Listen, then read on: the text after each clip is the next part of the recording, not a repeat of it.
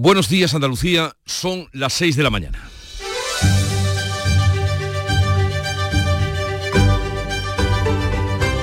Despierta tu mente, descubre la realidad. En Canal Sur Radio, La mañana de Andalucía con Jesús Vigorra.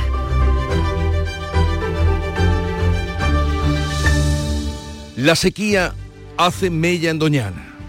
El informe de la Confederación Hidrográfica del Guadalquivir alerta que el 62% de los acuíferos del Parque Nacional está ya en estado de alarma.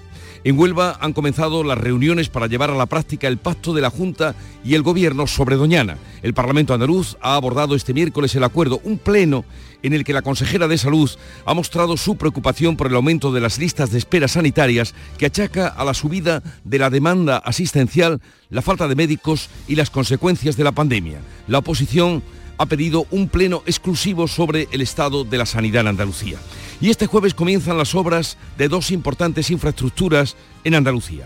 En Córdoba arrancan los primeros trabajos para la futura base logística del Ejército de Tierra después de la firma este miércoles de las escrituras que permiten a Defensa utilizar la finca del Parque Industrial de la Rinconada. Y en Granada se coloca la primera piedra de la prolongación sur del metro, un tramo de tres kilómetros entre Armilla y Churriana, obras que echan a rodar y aviones que empezarán a volar entre Sevilla y Almería a partir de enero con cuatro vuelos diarios, recuperando así la oferta previa a la pandemia. Esta noticia contrasta hoy con el anuncio de los sindicatos de Iberia que han convocado una huelga para el personal de tierra entre fin de año a partir del día 29 y el día 7 de enero. En Bruselas, en el Europarlamento se han encontrado por primera vez Pedro Sánchez y Puigdemont desde que se firmó el acuerdo para la amnistía. Eso sí, cada uno a los suyos sin saludarse siquiera. Sánchez haciendo balance de la presidencia española en el Consejo de Europa. El expresidente fugado desde la tribuna ha advertido a Sánchez de las consecuencias de no cumplir lo acordado y más tarde ha respaldado las palabras de su portavoz, Miriam Nogueras, que ha tachado de indecentes a los jueces del proceso unas declaraciones que han provocado la respuesta de la mayoría de las asociaciones de jueces y fiscales y la suspensión de la reunión que el presidente del Supremo tenía prevista ayer con el ministro de Justicia. Finalmente, esa reunión se va a celebrar la próxima semana. En Canal Sur Radio, la mañana de Andalucía con Jesús Vigorra. Noticias. ¿Qué les vamos a contar a partir de ese momento con Manuel Pérez Alcázar? Manolo, buenos días. Buenos días, Jesús Vigorra. Y lo primero, ¿qué tiempo tendremos para hoy? Este jueves nos espera tiempo seco y soleado, con mínimas eh, más bajas a esta hora, eh, especialmente y heladas débiles en el interior oriental. Las máximas no van a registrar muchos cambios. Hoy estarán entre los 12 grados de Jaén y los 19 de Málaga y los vientos van a soplar flojos del norte y moderados en el litoral atlántico. Y vamos a contarles ahora que este jueves se da un paso firme en las obras de la base logística del Ejército de Tierra en Córdoba. La firma ayer de las escrituras de los terrenos van a permitir al Ministerio de Defensa comenzar ya la construcción de las instalaciones. Con el acta de replanteo comienza la actuación para el vallado del recinto y los primeros movimientos de máquinas en los terrenos del Parque Industrial de la Rinconada. Estas instalaciones suponen la creación de 2.600 puestos de trabajo directos y más de un millar indirectos. En la firma este miércoles de las escrituras del derecho sobre los terrenos, la secretaria de Estado de Defensa, Amparo Valcarce, ha dicho que es un momento crucial para Córdoba el acta que nos va a permitir en los próximos días que por fin las máquinas entren a trabajar. La consejera de Fomento de la Junta, Rocío López, asegura que Córdoba transformará no solo la economía local, sino la de toda Andalucía. Córdoba va a ser clave en ese plan del gobierno andaluz de Juanma Moreno para convertir a Andalucía en la gran plataforma logística del sur de Europa y en motor económico de España. La Junta ha puesto ya 38 millones para la urbanización de los terrenos, el Ministerio ha adjudicado 25 millones para las primeras obras y el Ayuntamiento otros tantos para los costes del suelo. Las obras de urbanización y vallado deben estar acabadas en julio de 2025, momento en el que se podrá comenzar con las obras de edificación. Otra obra importante, este jueves se va a poner en Granada la primera piedra de la prolongación sur del metro hasta la localidad de Churriana. El trayecto mide unos 3 kilómetros, tendrá cuatro paradas, atravesará el centro de Churriana y costará unos 28 millones. Esta prolongación tendrá una segunda ampliación desde Churriana a Las Gavias para dar servicio a las localidades más populosas de la Vega Granadina. El presidente de la Junta, Juanma Moreno, preside el acto de colocación de la primera piedra eh, en esta misma tarde.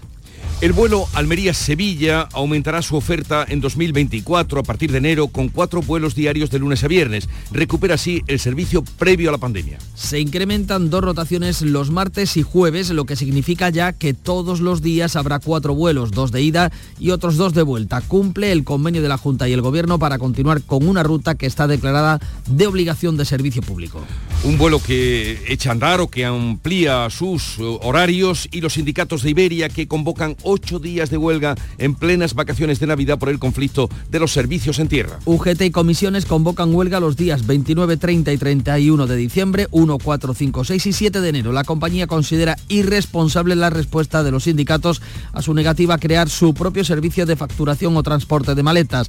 Los sindicatos lo reclaman después de la pérdida de la prestación en Barcelona, Palma de Mallorca, Alicante, Bilbao, Gran Canaria, Málaga, Ibiza y Tenerife Sur. El 63% del acuífero de Doñana está en situación de alarma. El Ministerio y la Junta comienzan las reuniones con los regantes para desarrollar el pacto suscrito para proteger el futuro del Parque Nacional y de los pueblos de la zona. La Confederación del Guadalquivir alerta del deterioro hídrico del parque que encadena 12 años secos, el periodo más largo desde 1970, mientras el Ministerio y la Junta han celebrado el primer encuentro con los 14 ayuntamientos del área de influencia para aplicar el pacto de Doñana, afrontando la mejora de la empleabilidad. La Junta aprueba también 26 millones de euros para obras de conexión con la presa del Andévalo y subvenciones de casi 17 millones para que las comunidades de regantes se adapten al uso del agua reciclada. El gobierno andaluz destinará 148 millones de euros para aliviar las listas de espera sanitarias pagando horas extras a los médicos. La consejera, que pidió perdón en el pleno de ayer por esta situación, recibe el rechazo de la oposición en bloque en el Parlamento. Anuncia 128 millones para pagar a los médicos dispuestos a hacer horas extra el próximo año y otros 40 millones para los que se ofrezcan a realizar actividades extraordinarias en los mismos hospitales públicos. Catalina García achaca el crecimiento de las listas de espera al aumento de la demanda asistencial, la falta de médicos y las consecuencias de la pandemia. Ha aumentado significativamente la actividad de nuestros centros hospitalarios, pero aún más ha aumentado la demanda de pacientes. Una demanda como nunca antes se había producido en Andalucía. La oposición critica el desvío de dinero a la sanidad privada. La portavoz socialista Ángeles Ferri habla de privatización.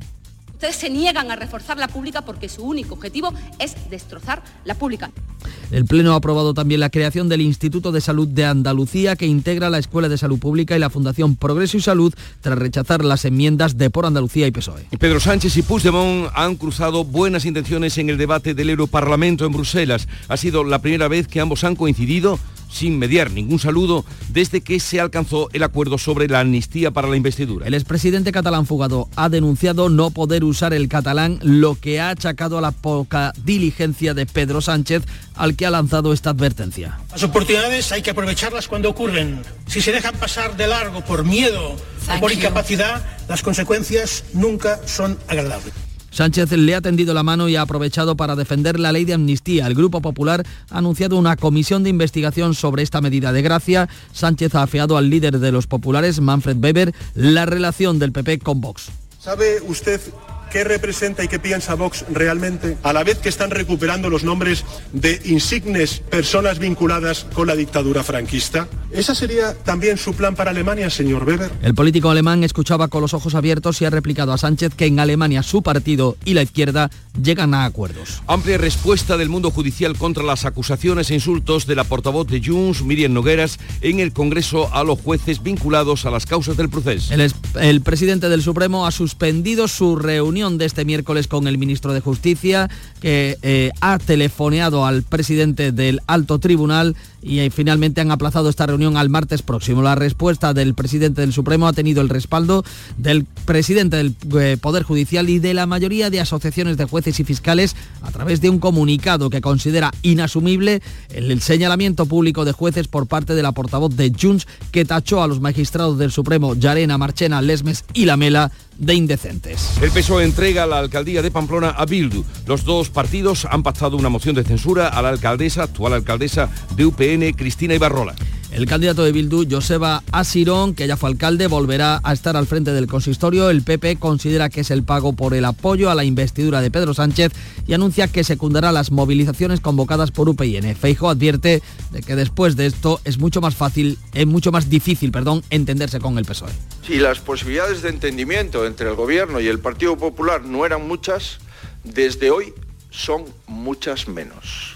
Bildu apunta que la moción de en Pamplona abre la puerta a un acuerdo con el PSOE por el gobierno del País Vasco. La mayoría republicana en el Congreso de Estados Unidos aprueba abrir juicio al presidente Biden por los negocios de su hijo. La Cámara de los Representantes ha eh, hecho público esta misma madrugada que investigará al presidente demócrata por tráfico de influencias a favor de los negocios en el extranjero de uno de sus hijos cuando era vicepresidente de Obama. En deportes, el Betis disputa esta noche el último partido de la fase de grupos de la Europa League recibiendo al Rangers. Un encuentro decisivo para ambos que aspiran a pasar como primeros de grupo. Diego Alonso se va a sentar en el banquillo del Sevilla este sábado en el partido ante el Getafe. La directiva le da crédito hasta el 23 de diciembre.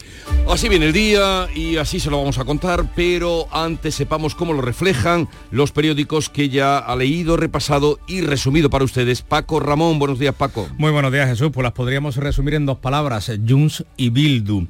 ABC, el PSOE entrega a Bildu la alcaldía de Pamplona en pago a su apoyo en la investidura. La fotografía de portada para el líder de Junts, para Puigdemont en la Eurocámara. Sánchez traslada su muro contra la derecha a la Eurocámara y el fantasma del nazismo.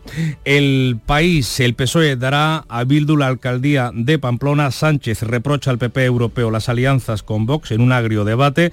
La fotografía para Puigdemont dirigiéndose al presidente del gobierno español. Debate sin saludo en Estrasburgo. El titular de apertura es para el Pacto del Clima, que dice el país apunta al fin de los combustibles fósiles en el mundo. Otegui anticipa que el PSOE les entregará el País Vasco tras Pamplona, cara a cara en Estrasburgo. Fotografía para Puigdemont, la misma que la del país dirigiéndose al presidente del gobierno y entrevista con Manfred Weber, el presidente del PP europeo. Sánchez no se ha enterado de la elección de Alemania contra los nazis. Es trabajar desde el centro. La razón, el pacto de investidura que Moncloa firmó con Bildu incluía la alcaldía de Navarra y presos setarras. La fotografía, la misma que en el resto de periódicos, Puigdemont en el atril, Sánchez escuchando, el líder de Junts amenaza con consecuencias desagradables, entre comillas, por no impulsar el catalán. Y en la vanguardia, ¿cómo lo ven? Pues la fotografía distinta es la de un serio eh, presidente del gobierno, acompañado del ministro de Exteriores Álvarez, mientras Puigdemont se dirige al atril. Y Sánchez esgrime el nazismo en Europa para afear los pactos PP-Vox. Vamos ahora con la prensa internacional, que ya ha repasado también y nos resume ahora o nos adelanta Beatriz Almeida. Bea, buenos días. Buenos días. Miramos cinco periódicos de cinco países. El New York Times, la Cámara de Representantes aprueba el impeachment, el juicio político, a Biden. Los republicanos lo acusan de favorecer los negocios de su hijo Hunter, de tráfico de influencias, a pesar de que en un año no han encontrado evidencias de delito. El ministro Álvarez está hoy en Marruecos, lo cuenta Le Matin de Casablanca, que titula con esta declaración de Álvarez a ese periódico. Marruecos y España mantienen una de las relaciones más estrechas y ricas que pueden existir en el mundo.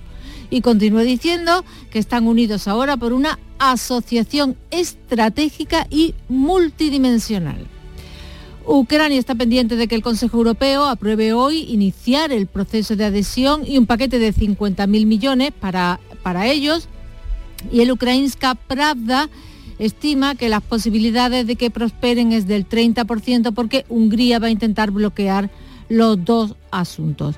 Miramos ahora Italia. El diario romano La República cuenta que el Constitucional de Albania ha paralizado el acuerdo con Italia para construir centros de acogida de inmigrantes una buena ducha fría para Meloni, que pocas horas antes había recibido el respaldo de Úrsula von der Leyen.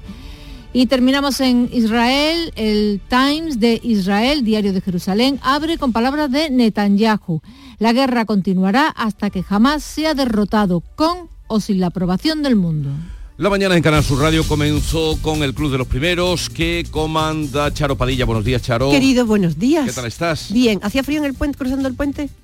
Hoy estaba la cosa a 9 Claro, grados. Porque tú te has llevado el gorrito. Está guapo con el gorrito, ¿eh? Ah, me lo pongo otra vez. Está mono, sí, está mono. Si tú me ves así, A yo mí me lo encantan pongo. los gorritos. Mira, hemos estado hablando con gente que trabaja de noche, sí o sí, eh, a la intemperie, sí o sí, caiga lo que caiga. Sí, Son Antonio, Juanma y Cristian, que son de mantenimiento de las catenarias de- del AVE. O sea, que van por... por- Trabajan de noche, claro. De noche, Cuando claro. lo pasa, lo sabes. Efectivamente, o sea, pero claro, eso, eso es Diariamente. inevitable, diariamente, y pase lo que pase, y haga el frío que haga. O sea, es duro el trabajo, ¿eh? llueva, un truene o relampague, o es lo mismo.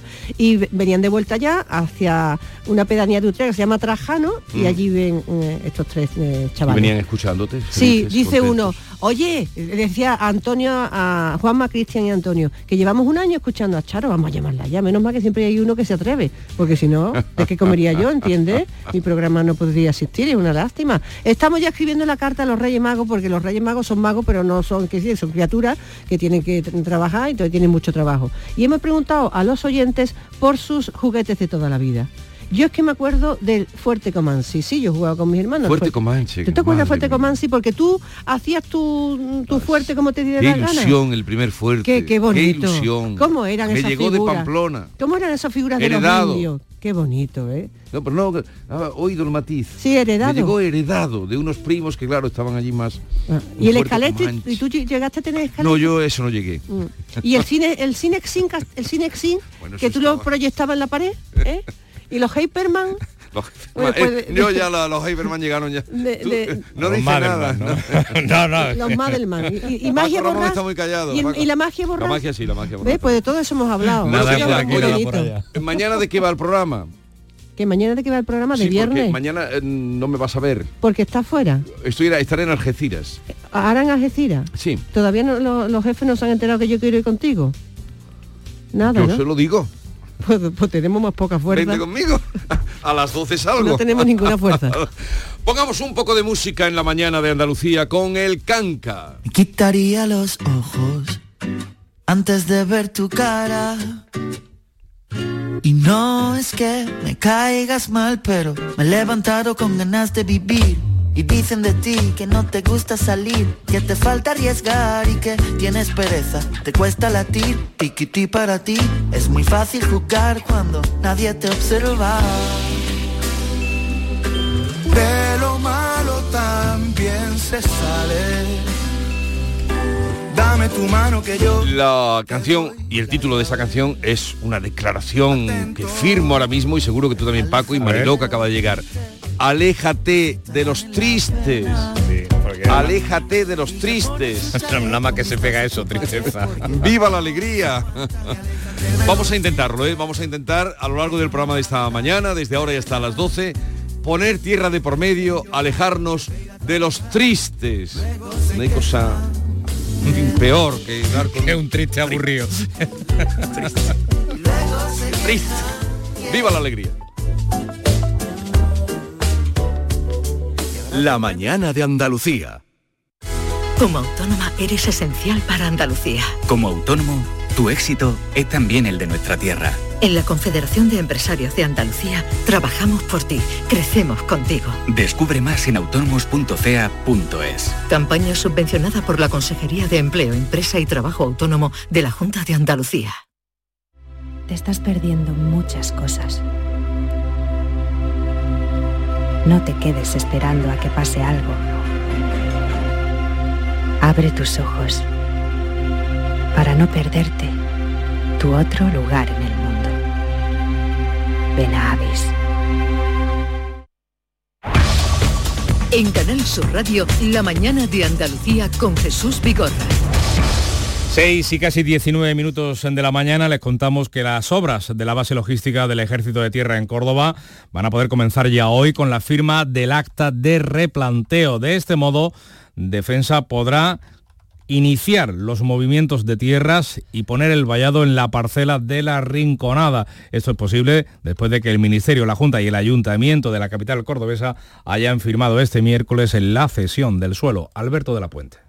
Rúbrica que ya permite al Ministerio utilizar la finca ubicada en el Parque Industrial de la Rinconada durante los próximos 75 años. Su extensión es de 85 hectáreas. Están valoradas en casi 19 millones de euros y son propiedad de la Agencia de Viviendas y Rehabilitación de la Junta en un 62,2% y el resto del Ayuntamiento cordobés. Estamos en un momento crucial para Córdoba, según Amparo Valcarce, secretaria de Estado de Defensa. Mañana se hace ya la, el acta que nos va a permitir en los próximos días que por fin las máquinas entren a trabajar. Por su parte, la consejera de Fomento, Articulación del Territorio y Vivienda, Rocío López, asegura que Córdoba transformará no solo su economía local, sino la de toda la comunidad autónoma. Córdoba va a ser clave en ese plan del gobierno andaluz de Juanma Moreno para convertir a Andalucía en la gran plataforma logística del sur de Europa y en motor económico de España. El alcalde de Córdoba, José María Bellido, ha destacado que con la firma se inicia un nuevo camino. Con la firma de hoy comienza un nuevo camino. Comienza a ser realidad de forma definitiva la base logística del Ejército de Tierra y esa Córdoba de futuro todos soñamos. Estas instalaciones suponen la creación de 2.600 puestos de trabajo directos y más de un millar indirectos. Pues eh, seguimos hablando de asuntos de defensa porque la factoría de Santa Bárbara, en la localidad sevillana de Alcalá de Guadaira, ha hecho entrega al ejército de tierra de las primeras seis unidades del blindado Castor, un carro de combate capaz de remover la tierra y recibir el impacto incluso de una mina. Marilol mm, Rico, muy buenos días. Buenos días, el pedido es de 36 unidades y se completará a lo largo de 2024. Una primera entrega que ha recibido con mucha satisfacción el jefe del Estado Mayor del Ejército de Tierra, el Amador Enseñat.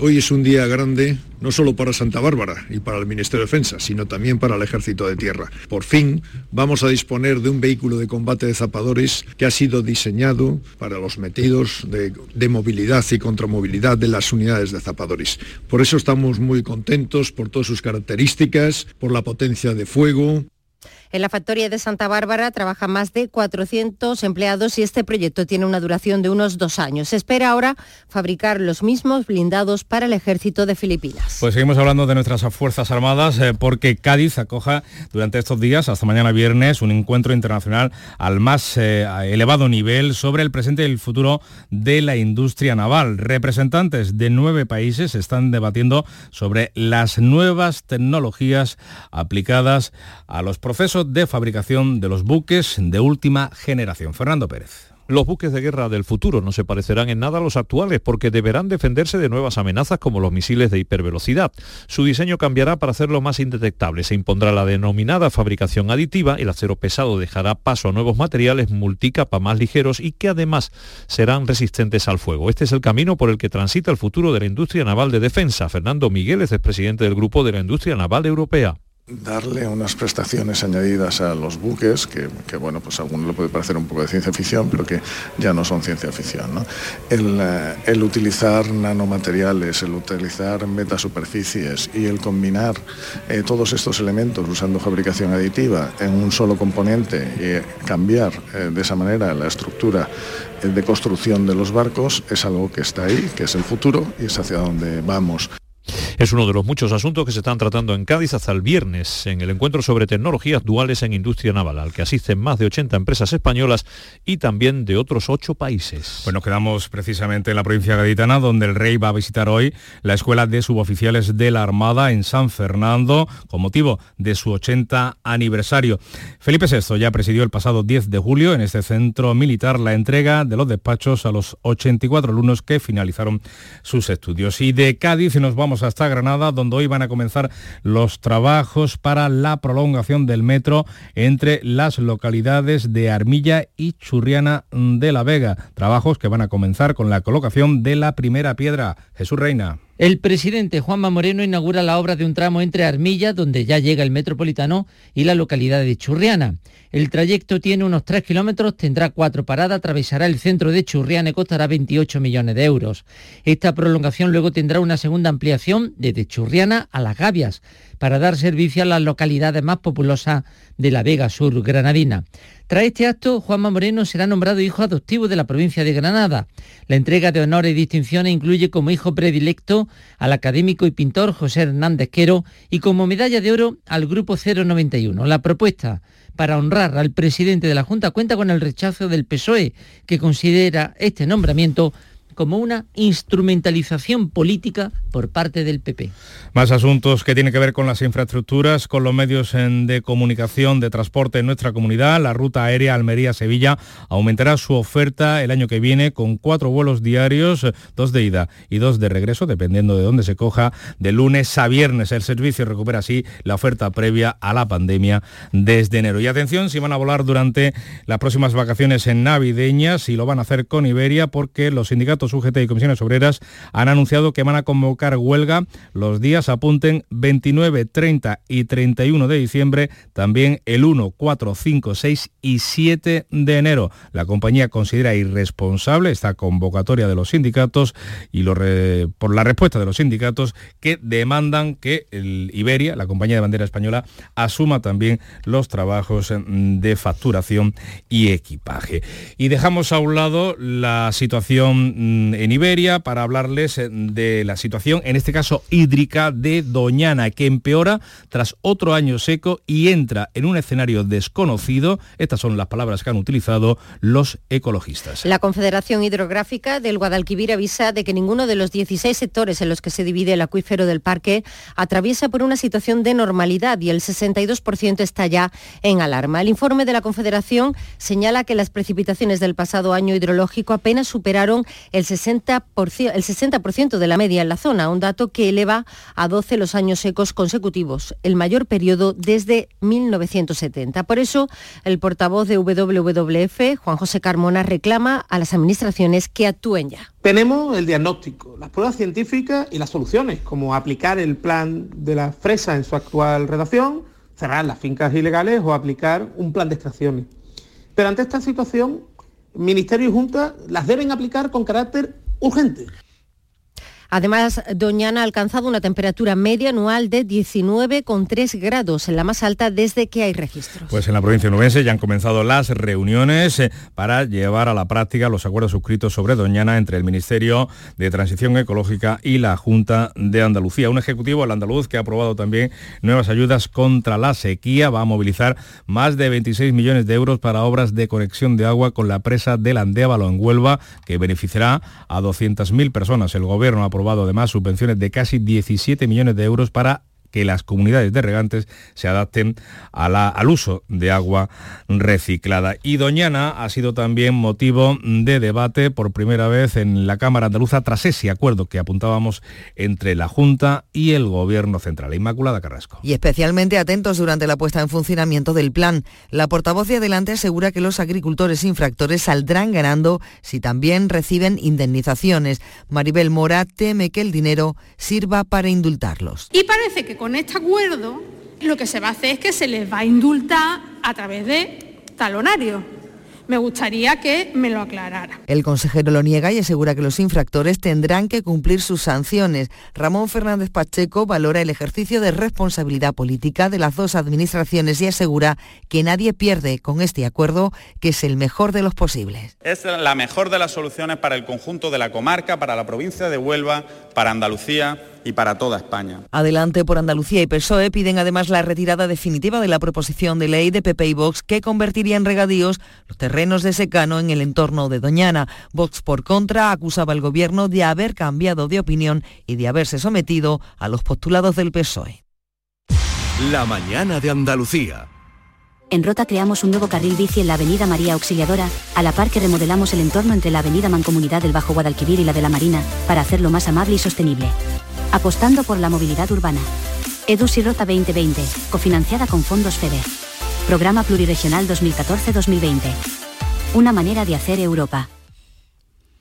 Deportes, Antonio Camaño, buenos días. Hola, ¿qué tal? Muy buenos días. El Betis disputa esta noche en el Estadio Benito Villamarín el último partido de la fase de grupos de la Europa League. El conjunto verde y blanco y el Glasgow Rangers se volverán a ver las caras en un encuentro decisivo para ambos equipos, eh, ya que los dos cuentan con posibilidad tanto de pasar como primeros de grupo como de quedar fuera de la competición. El conjunto de Pellegrini llega al partido en primera posición a tan solo un punto de su rival, del Rangers, que está segundo en la tabla clasificatoria. Un Pellegrini que espera un encuentro diferente al que se vivió en el partido de ida. Gran parte, sobre todo el primer tiempo, tuvimos un par de ocasiones bastante claras. Finalmente en un córner ellos lograron eh, marcar eh, el 1-0 que les hizo quedarse con los tres puntos. Es un Rangers distinto, si bien son los mismos jugadores, ha cambiado el técnico, así que no juegan de la misma manera, pero como independiente que hubiéramos ganado, hubiéramos perdido allá, sabemos que enfrentamos un equipo que está acostumbrado a competencia internacional y que tenemos que hacer un muy buen partido. Y en el Sevilla, Diego Alonso será el entrenador que se sentará en el banquillo este sábado en el Ramón Sánchez Pijuán para recibir al Getafe. Incluso la evaluación del uruguayo va un poquito más allá y aparece señalada la fecha del 23 de diciembre en el calendario como el crédito con el que cuenta. Es el límite que se marca la directiva de la entidad nervionense. Y momento crucial también de la temporada para el Granada, se puede decir que decisivo, ya que lo que pase en las tres próximas jornadas seguramente van a marcar el futuro clasificatorio del equipo nazarí, porque se mide en las tres próximas jornadas a Celta, Sevilla y Cádiz, los tres equipos que tienen por delante la clasificación. Andalucía despierta. Son las seis y media de la mañana. La mañana de Andalucía con Jesús Vigorra. Seis y media y a esta hora vamos a darles cuenta en titulares de las noticias más destacadas que les estamos contando con Marilo Rico. Hoy comienzan las obras de la base logística del ejército en Córdoba. Esta mañana tiene lugar la firma del acta de replanteo que dará paso al vallado y al movimiento de tierra de la Rinconada. Además, en Granada comienzan los trabajos para la prolongación del metro entre las localidades de Armilla y Churriana de la Vega. Más de la mitad del acuífero de Doñana está en situación de alarma. La Confederación del Guadalquivir alerta del deterioro hídrico del parque que encadena 12 años secos, el periodo más largo desde 1970, mientras el Ministerio de Transición Ecológica impulsa un primer encuentro para aplicar el pacto entre Junta y Gobierno. El Gobierno andaluz destinará 148 millones de euros para aliviar las listas de espera en la sanidad. Salud pagará más horas extraordinarias y concertará pruebas con la privada. La oposición censura a la consejera Catalina García por, la, por el deterioro de la sanidad pública y la Junta echa la culpa al número insuficiente de MIR. Puigdemont avisa a Sánchez ante el Parlamento Europeo que debe cumplir sus acuerdos con Junts. Primera imagen del presidente del Gobierno y el prófugo independentista tras el pacto de investidura. El balance de la presidencia española de la Unión Europea se convierte en un agrio debate sobre la amnistía. El PP europeo anuncia una comisión de investigación en la Eurocámara. El Congreso de Estados Unidos enjuiciará al presidente Joe Biden. La Cámara de los Representantes de mayoría republicana investigará al presidente demócrata por tráfico de influencias a favor de los negocios en el extranjero de uno de sus hijos cuando era vicepresidente de Obama. Y vamos a recordar la previsión del tiempo para hoy. Tiempo seco y soleado con mínimas más bajas a esta hora y heladas débiles también en el interior oriental. Máximas sin muchos cambios hoy entre los 12 de Jaén y los 19 de Málaga. Los vientos soplan flojos del norte y moderados en el litoral atlántico.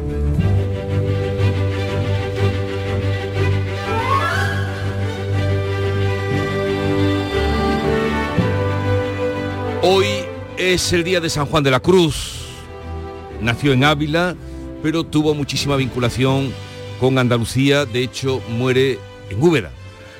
A la muerte de su padre, su familia se instaló en Medina del Campo, donde comenzó a estudiar en el colegio de la doctrina.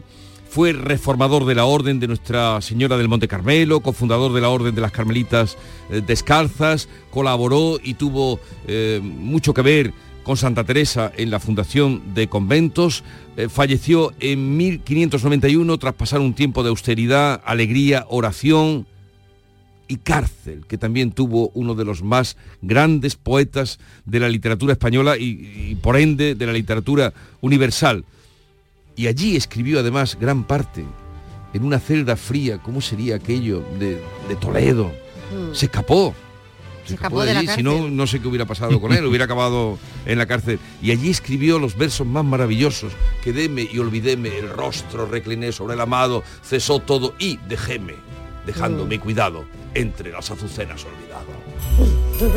Va a salir un poco Fernán Gómez. Sí, un poco, un poco ahí. Es que me estaba acordando Por de el frío, es por el frío.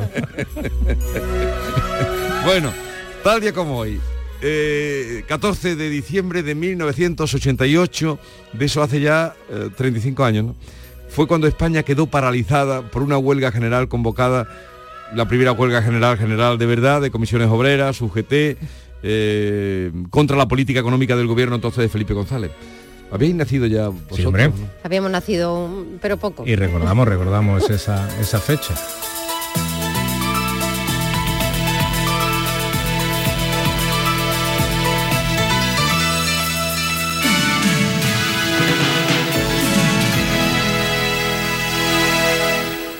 Buenas noches. Apenas faltan tres horas y media para que concluya la jornada de huelga convocada por las centrales sindicales. Unos paros seguidos de forma mayoritaria en todo el país. Los dirigentes de los sindicatos han calificado de éxito la jornada. Fue la huelga general cuando Gerardo Iglesias dijo aquello, por fin el país ha parado en el Congreso. Bueno, pero ahí los protagonistas eran Nicolás Redondo Sí, sí, sí. Pero él en la y Marcelino intervención, Camacho. ¿no? en la intervención aquello fue la leche. No estábamos acostumbrados a lo que luego ha venido. Mira, todavía bueno, está Piquera en activo. Este día ha transcurrido con tranquilidad. Una tranquilidad que 1994, solo tal día como hoy, comienza en China la construcción de la presa de las Tres Gargantas en el curso medio del río Yangtze. Y la cita que he traído hoy en honor a mi amigo Arturo Pérez Reverte, eh, con el que hoy voy a estar en Algeciras, vuelve 20 años después a los escenarios de La Reina del La Sur. Reina del Sur. Que es una de las grandes novelas de él. Y un- una cita, un- una frase, una reflexión de Teresa Mendoza, que es La Reina del Sur. Lo que decimos nos aprisiona más que lo que hacemos. Lo que decimos, así es que cuidadito con las palabras. Cuidado con lo que se dice. Lo que decimos Aviso aprisiona más que lo hacemos. Eh, Yo he releído ahora la novela a cuenta de que de este encuentro que vamos a tener hoy en el Teatro Florida esta tarde y, y es una novela extraordinaria. personal. Ese vuelo, la suerte me sentó en el 34D y quiso que en el 34E fuera Marina, una chica con muchas ganas de hablar y 12 horas por delante. La verdad es que pocas veces más nos volvimos a ver, pero no hemos parado de enviarnos cartas, mails, mensajitos, hasta un décimo, desde hace 20 años ya. Por eso si la suerte decide que me toque el gordo de Navidad, nos tocará a las dos. No hay mayor suerte que la de tenernos. 22 de diciembre, Lotería de Navidad. Loterías te recuerda que juegues con responsabilidad y solo si eres mayor de edad. Los fines de semana nos despertamos en los mejores rincones de Andalucía para que conozcas su historia, su cultura, sus curiosidades, sus leyendas. Te invitamos a conocer una Andalucía llena de talento, hermosa, fascinante y única. Andalucía nuestra, los sábados y domingos desde las 7 de la mañana en Canal Sur Radio con Inmaculada González. Contigo somos más Canal Sur Radio. Contigo somos más Andalucía. Segunda entrega de la prensa y ahora las cabeceras principales de Andalucía, Paco. Pues comenzamos eh, por el Córdoba, que Oh, lleva, Córdoba, la lleva, noticia del día. lleva la portada esa firma ayer de la cesión de los terrenos eh, al Ministerio de Defensa. Hoy se va a firmar el acta de replanteo que se considera el inicio oficial de las obras de la base logística del ejército que cobra cuerpo. Es el titular elegido por el diario mm, del grupo Prensa Ibérica. El titular de apertura lo vemos eh, repetido en algunos otros eh, medios de comunicación andaluces, llevándolo a su terreno, a su provincia. Es- son los datos del INE en cuanto a población. Córdoba capital frena la pérdida de población y gana 2.423 habitantes. Eh, El mismo titular eh, elige el diario de Sevilla, gana mm, Sevilla 2.980 habitantes, pero sigue lejos de, No los, sí. de los 700.000. Andalucía ha sumado 73.000 habitantes, por dar el dato global de nuestra comunidad en el último año, y las mm, localidades que más incrementan su población se encuentran localizadas en la Costa del Sol, Marbella, etcétera. La propia Málaga. La fotografía de portada del diario de Sevilla, otra noticia de defensa, primer carro de combate Made in Sevilla, se entregaba ayer al ejército de tierra. Y en Ideal de Granada vamos a poner un contrapunto menos positivo. La Coruña pone en marcha la agencia de inteligencia, esa que se le escapó a la capital granadina sin que el Supremo haya resuelto. La ciudad gallega ha nombrado al Consejo Rector, lo que supone su puesta ya en funcionamiento. En el Europa Sur, atención a esta información, en medio de las negociaciones que hoy se retoman en Londres para el Brexit, Gibraltar eleva por ley su control del aeropuerto en plena negociación. Y es que España ponía como condición ese uso conjunto o ese control conjunto del aeródromo gibraltareño. En el diario Sur leemos que cada barco que transportará agua a Málaga tendrá un coste de un millón de euros. En la voz de Almería se despide la capital almeriense de la pasarela de Renfe, vuelve el tráfico rodado tras 12 horas de trabajo intenso por unos 40 operarios y el empleo de dos seguridades ya se puede circular con normalidad por Sierra la Milla. En el diario de Cádiz pues también eh, abre con la población, la ciudad de Cádiz es incapaz de frenar su sangría de población, pierde otros 1.208 habitantes. ¿Cómo es? y en, la capital. Y en Ideal de Jaén, un año después, los empresarios observan muchas expectativas sobre el CTDEX eh, o el CTDEX, eh, que es el centro tecnológico del Ministerio de Defensa que quiere instalar en Jaén tras que se le, después de que se le escapara a la capital jienense la base logística finalmente hoy va a comenzar a echar a andar en Córdoba. No pongas esa carita, Mariló, que en la provincia gana. Cádiz. Pero me entristece que Cádiz pierda. Es que tiene, se va, se va, se va a la población de los años 50. Ya, ya, ya, claro, pero los precios altísimos, los alquileres mm, Pero en la, provincia gana, te digo que no te pongas hasta 4.000 y pico, 4.300. Eh, bien, vamos ahora a la segunda entrega de la prensa internacional con B. Almeida. El primer ministro húngaro amenaza con bloquear 50.000 millones de euros para Kiev y también los planes de adhesión de Ucrania a la Unión Europea.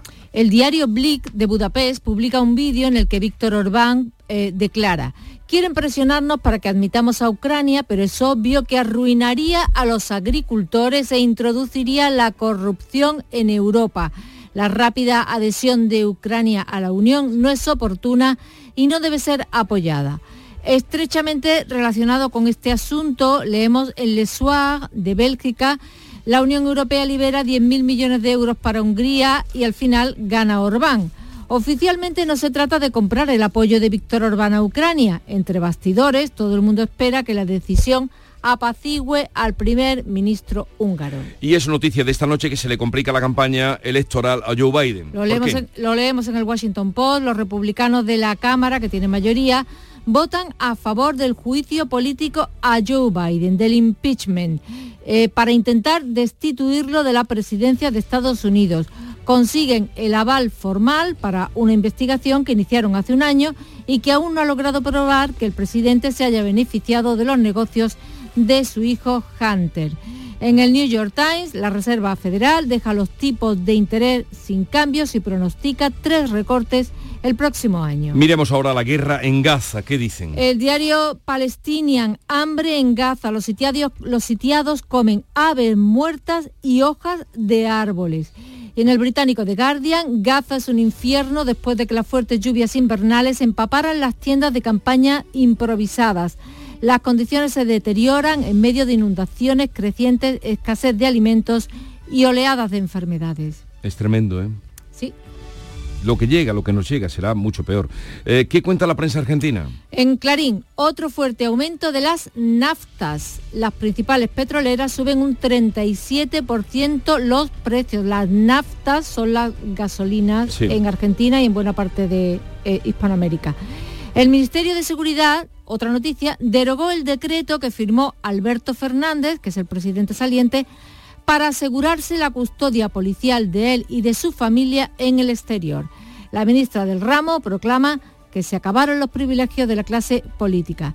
Y terminó en Rusia porque Putin va a dar hoy su rueda de prensa anual en la que admite preguntas de los ciudadanos. El Pravda ruso dice, para muchos rusos la oportunidad de dirigirse al jefe de Estado es como pedirle un deseo al verdadero Papá Noel.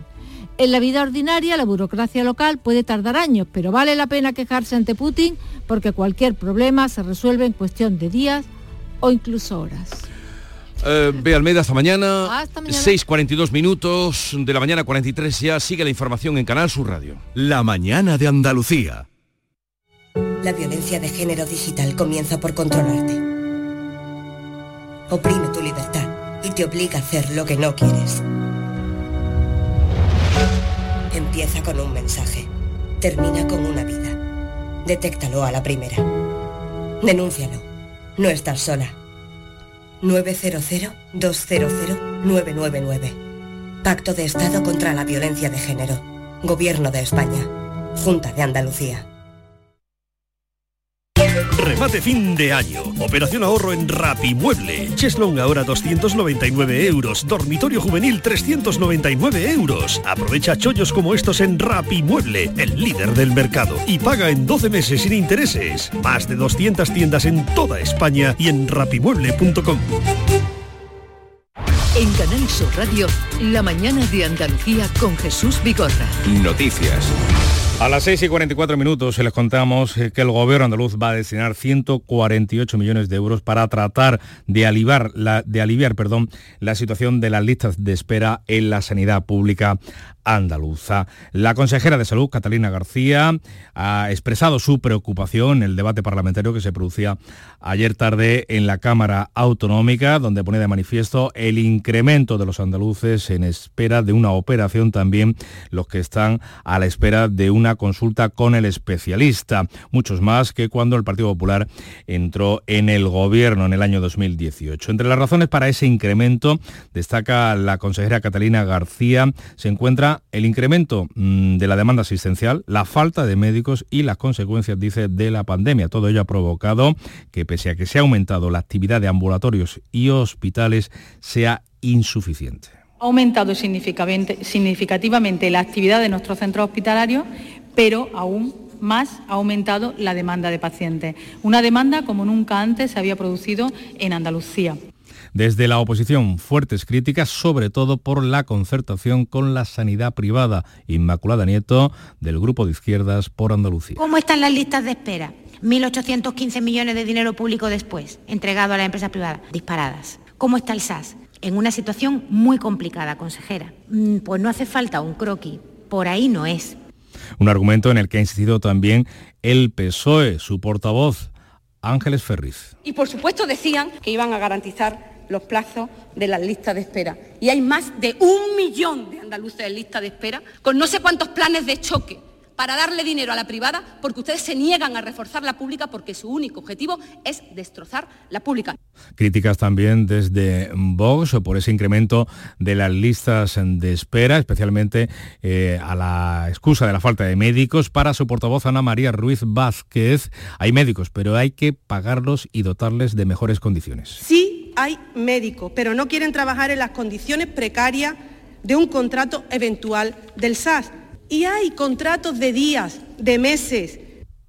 Cambiamos de asunto les contamos que la OCDE ha advertido a España de que la reforma de las pensiones va a aumentar el déficit. Con los datos de la IREF en la mano y 24 horas después de que la ministra de Seguridad Social garantizara la sostenibilidad del sistema público de pensiones, la Organización para la Cooperación y el Desarrollo concluye que el incremento de los gastos del sistema no se sostiene a largo plazo. En su informe, la OCDE calcula un descuadre del 1,1% en solo 16 años, un déficit, según el organismo internacional, que es el resultado resultado de las dos últimas reformas del Gobierno, un conjunto de medidas que mejorarán los ingresos hasta el 1,3% del PIB en el año 2050, pero que apenas van a poder cubrir con esos ingresos la mitad de los gastos, que se van a disparar al 2,4% de la economía española, en parte, dice la OCDE, por su indexación al IPC.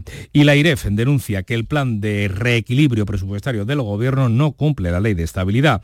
La Autoridad Independiente de Responsabilidad Fiscal ha alertado de que ese plan aprobado por el Consejo de Ministros esta misma semana no se ajusta a la ley, a la ley de estabilidad financiera y solo copia la senda de consolidación fiscal fijada con anterioridad. Además, el organismo que dirige Cristina Herrera, Herrero considera que ese plan se va a haber superado a medio plazo. En este punto, la IREF avisa de que Bruselas exigirá una reducción estructural mayor al previsto por el Gobierno, alrededor de 8.500 millones de euros anuales. Todo antes de que esta noche conociéramos que la Reserva Federal Norteamericana estima y mantiene los tipos de interés en el 5,5% y augura bajadas el año que viene. La decisión puede influir hoy en la reunión que acomete o que celebra el Banco Central Europeo. Hoy además conoceremos el dato definitivo del IPC de noviembre y nos situamos en Estrasburgo, donde Pedro Sánchez y Carles Puigdemont han cruzado buenas intenciones en el debate de la Eurocámara, que ha sido la primera vez además en la que ambos han coincidido, el mismo espacio que ambos han compartido desde que se alcanzara el acuerdo sobre la amnistía para la investidura de Sánchez. El expresidente catalán, fugado de la justicia, ha dedicado su minuto de tiempo para denunciar no poder usar el catalán y le hacía esta advertencia al presidente español. Presidente Sánchez, las oportunidades hay que aprovecharlas cuando ocurren. Si se dejan pasar de largo por miedo o por incapacidad, las consecuencias nunca son agradables.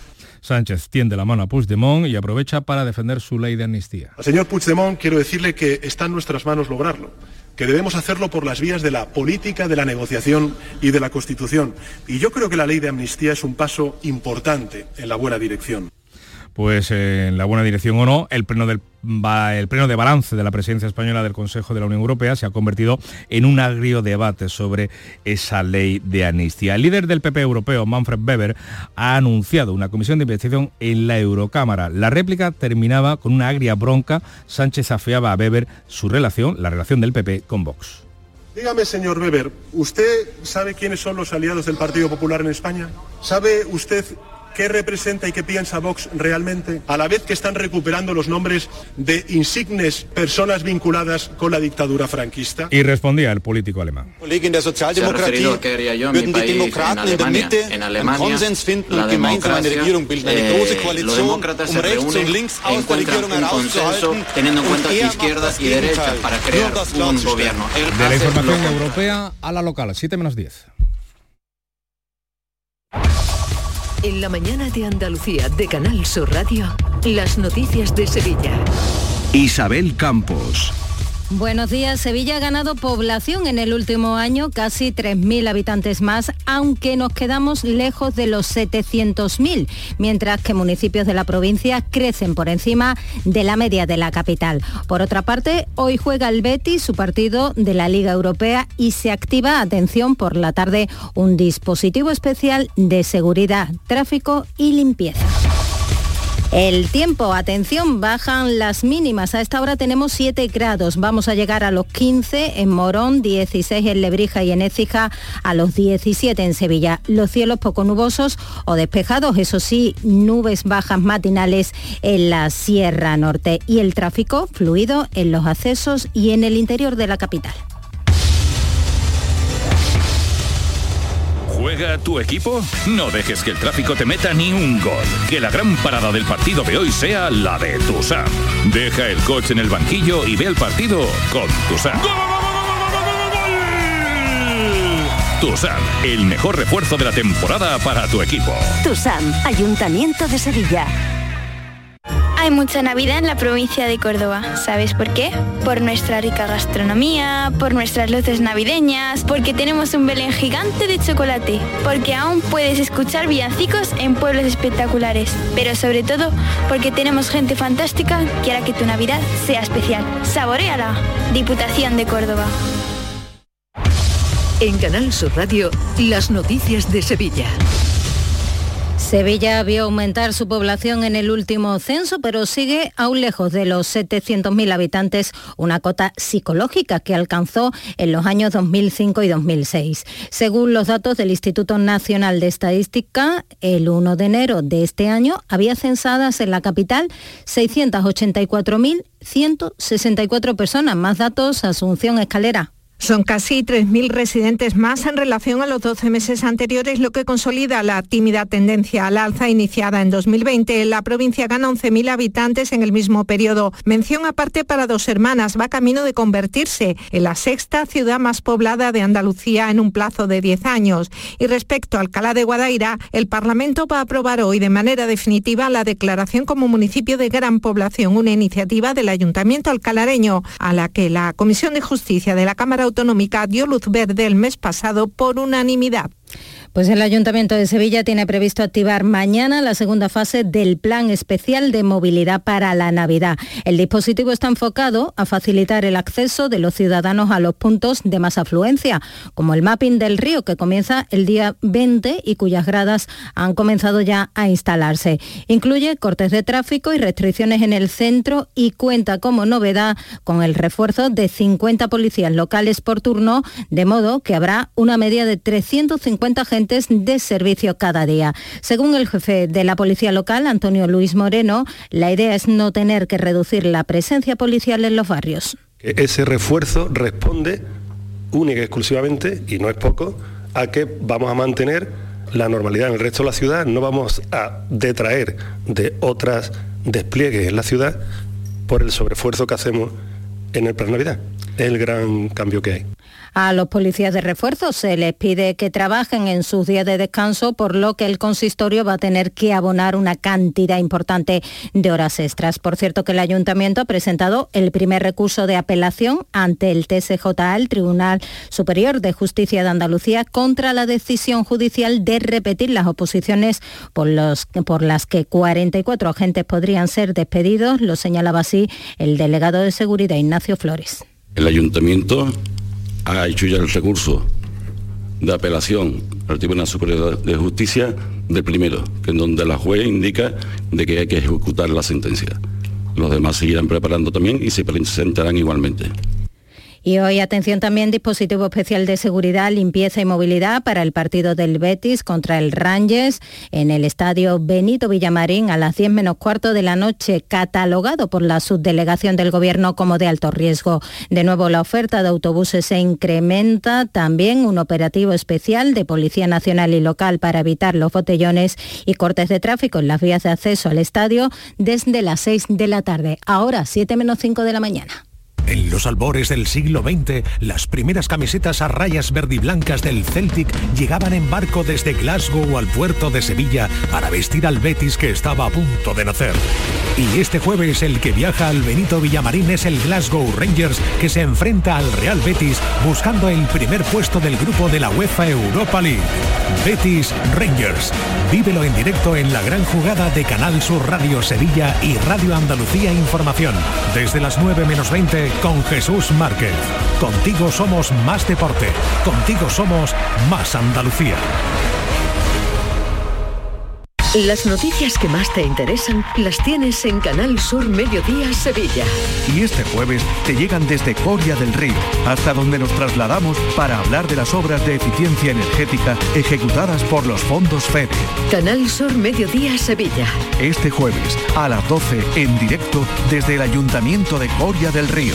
Con la colaboración del Ayuntamiento de Coria del Río. Las noticias de Sevilla.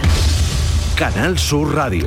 El presidente del Tribunal Superior de Justicia de Andalucía, Lorenzo del Río, ha advertido de que el traslado de los juzgados de Sevilla a la ciudad de la justicia de Palmas Altas va a crear bastantes problemas durante años. Dice que la mudanza se hace de forma progresiva. Del Río denuncia también los espacios reducidos de despachos y salas unos espacios de trabajo que, son muy reducidos. Son muy reducidos para el despacho ordinario, para el trabajo, para tener reuniones con abogados o con, o con partes. Entonces eso habrá que solucionarlo de alguna forma con despachos añadidos, con despachos colectivos que se puedan utilizar para, para encuentros de trabajo. Está en un inicio que ahora mismo es problemático, a una serie de problemas durante años. Eso es así.